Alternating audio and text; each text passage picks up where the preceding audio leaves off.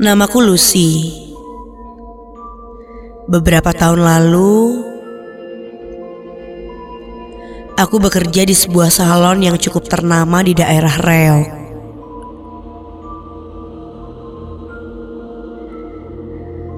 Jika dilihat secara kasat mata, tempat ini memang jauh sekali dari image angker. Bahkan, mustahil rasanya jika tempat yang tampak modern dan ramah itu ternyata terjadi hal yang mengerikan. Waktu itu, aku baru tiga hari bekerja di sana bersama seorang temanku yang juga baru diterima kerja di salon itu. Karena sama-sama tinggal di Kiara Condong, aku dan temanku yang bernama Inka itu pun meminta izin untuk menginap di salon ini. Karena keesokan harinya sudah dapat order untuk merias beberapa siswi sekolah yang akan tampil di sebuah pertunjukan. Oh iya, salon tempatku bekerja ini juga menerima jasa riasan makeup untuk acara-acara.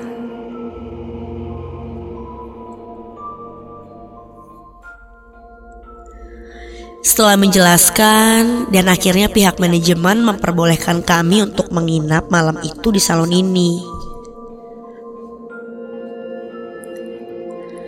Meskipun salah seorang rekan kerjaku yang lebih senior memperingatkanku tentang tempat ini yang katanya angker.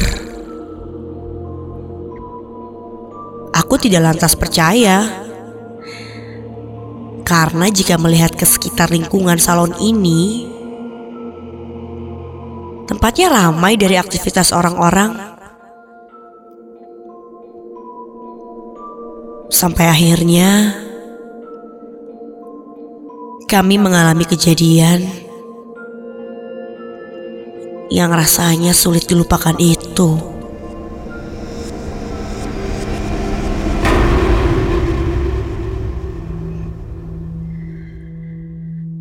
Salon ini tutup jam 7 malam. Satu demi satu karyawan pulang dan hanya menyisakan aku. Inka dan Pak Hanif yang bertugas jaga malam saat itu.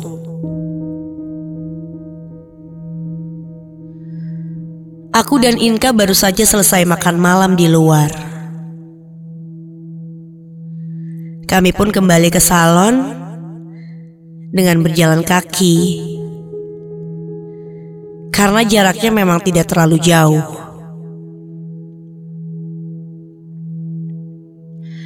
Saat kami hendak masuk, Pak Hanif rupanya baru menyadari kami akan menginap malam itu. Dia sepertinya terheran juga, karena jarang sekali ada yang menginap di sini. Loh, Neng, belum pada pulang? Begitu tanyanya. Aku pun menjawab, kalau kami akan menginap malam ini karena mendapat orderan besok pagi. Dia pun berpesan untuk menghiraukan jika ada hal-hal yang sekiranya janggal atau mencurigakan. Kalau ada suara-suara atau apa pun yang sekiranya aneh, cuekin aja ya. Bukannya takut atau khawatir, aku malah menanggapinya dengan santai dan bercanda. Karena yang kami tahu, Pak Hanif itu memang orangnya jahil dan suka bercanda. Makanya, saat dia bilang seperti itu, aku tidak langsung percaya. Allah, palingan cuma nakut-nakutin doang. Begitu pikirku.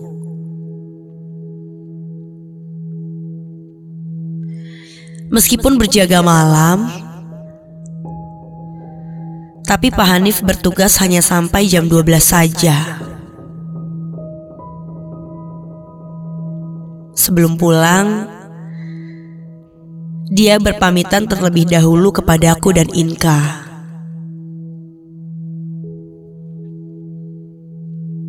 Lagi-lagi, dia mengingatkan kami jika ada hal-hal yang aneh Sebaiknya kami hiraukan saja. Aku pun mengiyakan.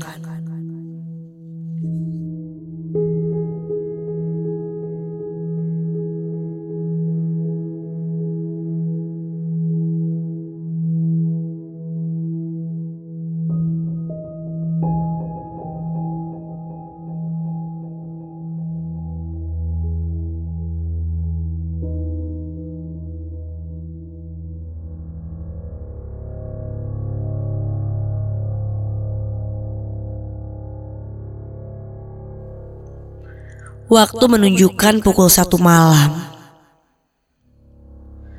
Aku dan Inka belum bisa tidur. Karena masih ada beberapa perlengkapan yang kami persiapkan untuk besok pagi.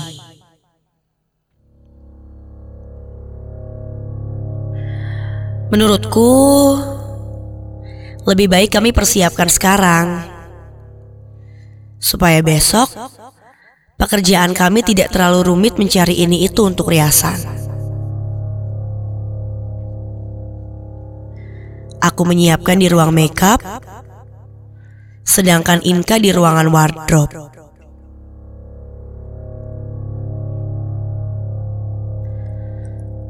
Malam itu terasa sangat sunyi dan sepi. Tiba-tiba,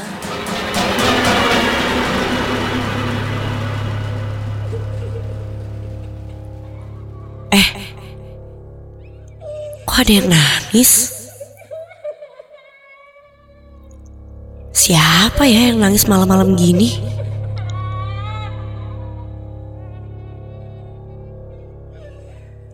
Begitu tanya aku dalam hati.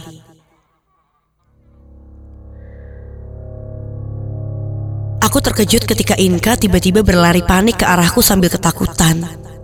Lu, aku dengar suara anak kecil lu. Ayo kita pulang yuk, nggak beres ini mah pasti. Tadinya, aku hendak memberitahunya juga bahwa aku mendengar suara perempuan menangis. Tapi setelah aku pikir lagi, itu malah akan membuat suasana semakin tidak kondusif. Lagi pula ini sudah terlalu larut malam.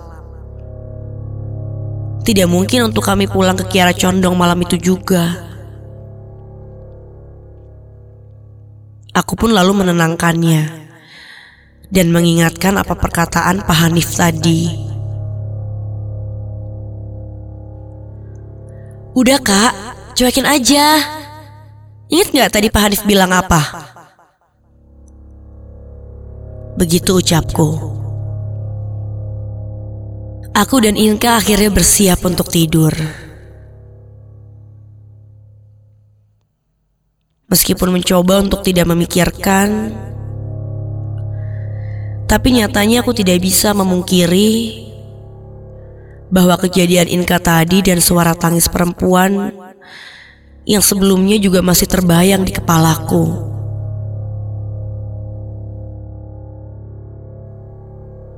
Kulihat Inka sudah tertidur. Tapi mataku masih belum bisa terpejam. Dan pikiranku terus mengawang.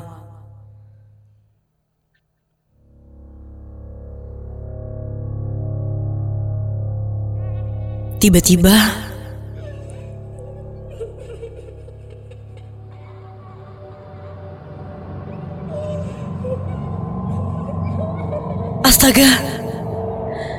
suara tangis itu lagi.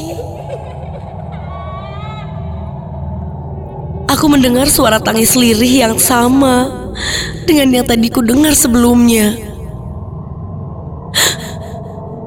Suara itu jelas ku dengar bersumber dari luar kamar. Tepatnya halaman belakang salon ini. Karena penasaran, aku pun mengintip keluar jendela yang tertutup gorden. Tanganku makin dekat menggabai gorden itu. Dan ketika ku buka, suara tangis itu menghilang.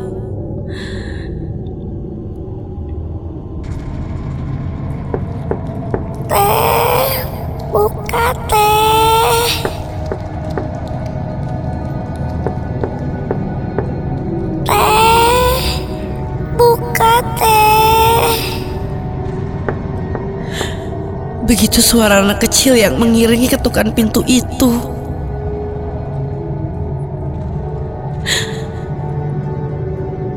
Suasana ku rasakan semakin tidak nyaman.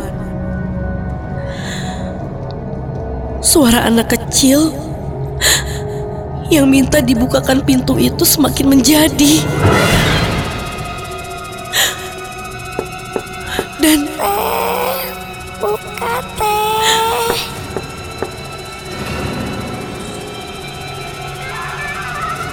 Dan ia sekarang terdengar menangis sedih. Ketukan pintu dan suara semakin intens. Dan terasa meneror.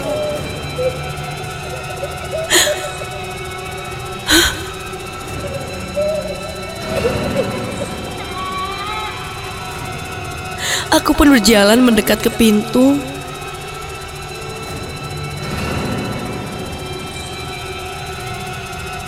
karena tidak tega. Rasanya mendengar suara anak kecil itu menangis.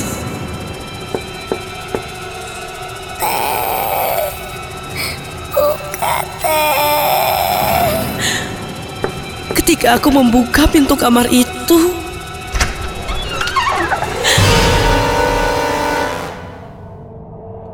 tidak ada siapa pun di sana.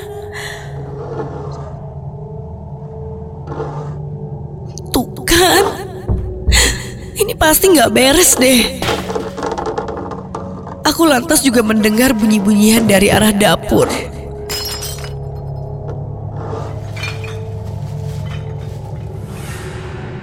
Sekalian saja, aku melangkah mendekat ke arah suara itu. Aku harus memastikan bunyi apa itu. Karena khawatir kalau taunya ada orang masuk dan berniat jahat.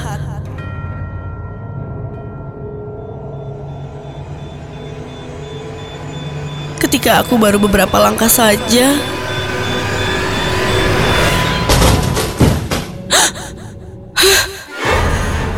tiba-tiba pintu kamar seperti dibanting kencang dan menutup.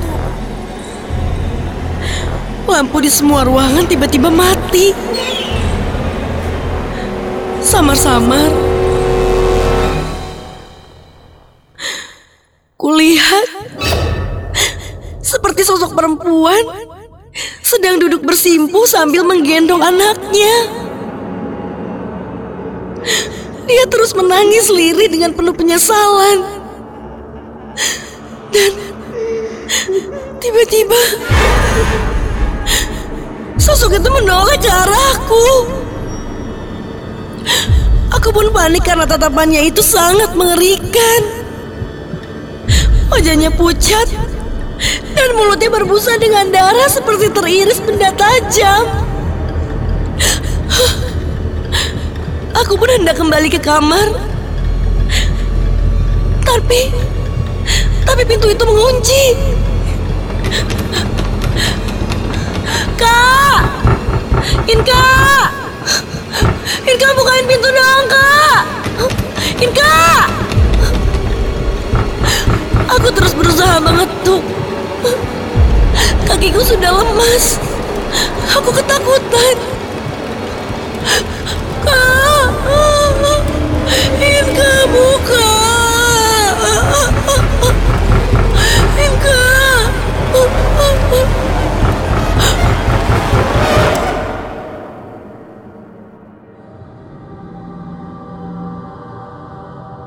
Inka akhirnya membuka pintu kamar.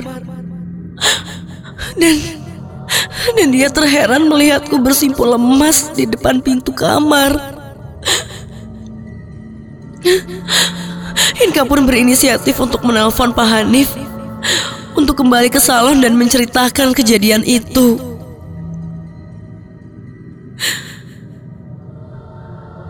Tak berlama dari situ, Pak Hanif pun langsung datang. Ia lalu menceritakan bahwa sosok perempuan dan anak kecil itu adalah korban bunuh diri beberapa tahun silam. Si perempuan adalah korban KDRT suaminya. Karena kecewa dan tidak bisa melawan, ia lalu menghabisi nyawa anaknya. Sebelum akhirnya menyusul bunuh diri.